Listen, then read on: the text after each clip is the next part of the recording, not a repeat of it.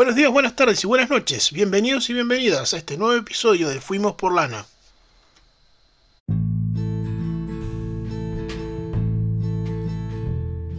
Seguramente lo que usted y yo tengamos en común en este momento es que los dos somos buscadores. Usted llegó hasta aquí buscando algo y quien le habla está buscando a usted, en especial a su oído, a su escucha, a su interés. No se asuste, no quiero que piense que soy algo así como un acosador auditivo serial, todo lo contrario Anímese y acompañémonos por algunos minutos, sin pensar cuántos, solo será un tiempo de los dos. Porque ambos estamos en búsqueda y probablemente se pregunte qué busco yo, mientras que yo me pregunto qué busca usted estando aquí, escuchando esta voz. ¿Será porque, no sé, me pregunto quizás, ¿le gusta esta voz? Vio que a veces las voces por estos medios, al igual que en la vieja cantora, nos dan permiso a imaginar el cuerpo que corresponde con esa voz que escuchamos tan atentamente y genera ciertos misterios. Si acaso escuchando esta voz le permite imaginarse a un obeso de quizás unos treinta y poquitos años, sentado en una silla en la soledad de su cuarto, con una bata como abrigo y zapatos desatados en los pies, permítame decirle que usted pensó mal. Piense qué cuerpo le pondría esta voz. Quizás sea el cuerpo de una persona a quien le gusta ver cada fin de semana en aquel pub, o quizás esa persona de su trabajo, que le atrapa pero todavía no se anima a invitar a salir. Lo mismo estoy haciendo yo en este momento, dejándome pensar quién me permite entrar por su oído. Me pregunto si será un rostro conocido o alguien que conoceré cuando salga de casa, qué perfume usa o por qué tiene puestos esos zapatos ahora mismo. El reloj en su mano no mira hacia arriba. Eso quiere decir que tiene tiempo disponible para seguir escuchando. Imagino su rostro y pienso, ¿qué oculta? ¿Por qué se sonroja en este momento? ¿Qué recuerdo le traje a la cabeza? Es que de eso se trata, de estar buscando en el otro, buscando los atributos y defectos visibles. Pero espere, no se me vaya aún. Continuemos en esta charla. Por momentos quizás parezca un monólogo, pero es todo lo contrario. Me pongo nervioso al hablar y hablo de más. Hasta por los codos, dijo alguna vieja por ahí.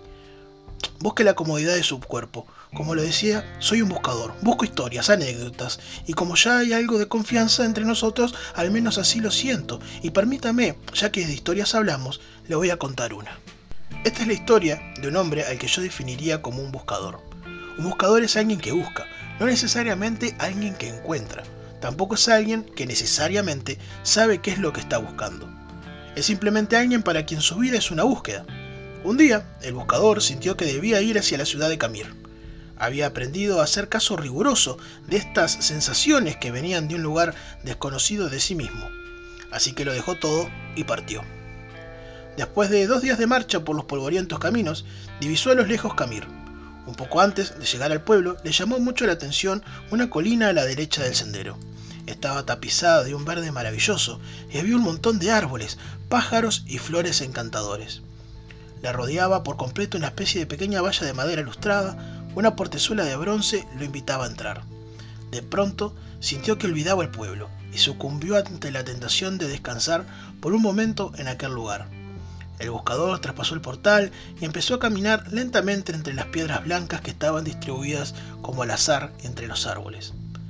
Dejó que sus ojos se posaran como mariposas en cada detalle de aquel paraíso multicolor. Sus ojos eran los del buscador y quizás por eso descubrió aquella inscripción sobre una de las piedras. Abdul Tarek vivió ocho años, seis meses, dos semanas y tres días. Se sobrecogió un poco al darse cuenta de que aquella piedra no era simplemente una piedra, era una lápida. Sintió pena al pensar que un niño de tan corta edad estaba enterrado en aquel lugar. Mirándose alrededor, el hombre se dio cuenta de que la piedra de al lado también tenía una inscripción. Se acercó a leerla y decía, Yamir Khalib vivió cinco años, ocho meses, tres semanas. El buscador se sintió terriblemente conmocionado. Aquel hermoso lugar era un cementerio y cada piedra era una tumba. Una por una empezó a leer las lápidas. Todas tenían inscripciones similares, un nombre y el tiempo de vida exacto del muerto.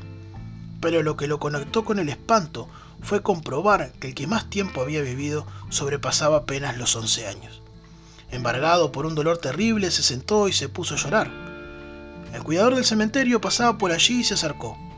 Lo miró llorar durante un rato en silencio, y luego le preguntó si lloraba por algún familiar. No, por ningún familiar, dijo el buscador. ¿Qué pasa en este pueblo? ¿Qué cosa tan terrible hay en esta ciudad? ¿Por qué hay tantos niños muertos enterrados en este lugar? ¿Cuál es la terrible maldición que pesa sobre esta gente que les ha obligado a construir un cementerio de niños. El anciano sonrió y dijo, puede usted serenarse, no hay tal maldición.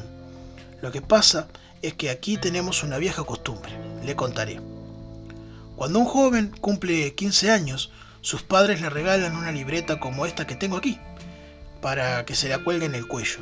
Es tradición entre nosotros que a partir de ese momento, cada vez que uno disfruta intensamente de algo, abra la libreta y anota en ella. A la izquierda, ¿qué fue lo disfrutado? A la derecha, ¿cuánto tiempo duró el gozo? Conoció a su novia y se enamoró de ella. ¿Cuánto tiempo duró esa pasión enorme y el placer de conocerla? ¿Una semana? ¿Dos? ¿Tres semanas y media? Y después, la emoción del primer beso. El placer maravilloso del primer beso. ¿Cuánto duró? ¿El minuto y medio del beso? ¿Dos días? ¿Una semana? ¿Y el embarazo y el nacimiento del primer hijo? ¿Y la boda de los amigos? ¿Y el viaje más deseado? ¿Y el encuentro con el hermano que vuelve de un país lejano? ¿Cuánto tiempo duró el disfrutar de esas situaciones? ¿Horas? días. Así vamos anotando en la libreta cada momento que disfrutamos. Cada momento. Cuando alguien se muere, es nuestra costumbre abrir su libreta y sumar el tiempo de lo disfrutado para escribirlo sobre su tumba. Porque esa es para nosotros el único y verdadero tiempo vivido. Espero no haber aburrido con esta historia. Es que me gusta contarla de vez en cuando. Es de Jorge Bucay, y le pido que me disculpe, sé que se hizo algo extenso, pero me sentí la necesidad de contarlo, porque para mí este momento es especial, así que le pido permiso mientras busco una libreta y una lapicera que llevo conmigo para anotarlo, y poner el tiempo que dura, que no será otro que el de esta charla. Y no quiero ser entrometido, pero quisiera saber si usted tiene una libreta consigo para anotar, y quiero creer que también este momento ha sido de tamaña importancia para colocarlo en su libreta. Ah, no tiene libreta. Bueno, si no tiene una libreta, no importa. Compra una y anota luego con su lápiz que tenga a mano entre sus cosas. Y como no la tiene, le invito a jugar. Imagine que tiene esa libreta ahí con usted. ¿Qué diría? ¿Qué momentos estarán ahí con un tiempo justo para ser sumados y decir cuánto ha vivido realmente hasta ahora? ¿Sumarán minutos, alguna hora o ya estamos contando meses y años? De ser así, ¿qué edad tendría? ¿Sería un bebé, un niño o un adolescente? Su epitafio, ¿cuánto tiempo diría que vivió? Perdón que me ganan lo filosófico, pero es que me pregunto lo mismo viendo mi libreta.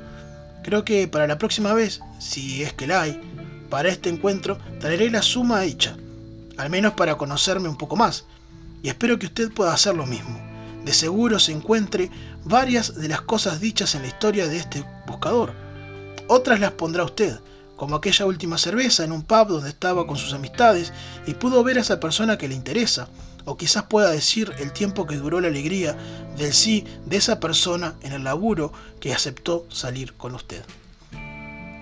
Esta felicidad, esta alegría, este goce, con fecha de emisión y caducidad se encuentra en lugares de nuestra cabeza o quizás rascando un poco más en ese corazón.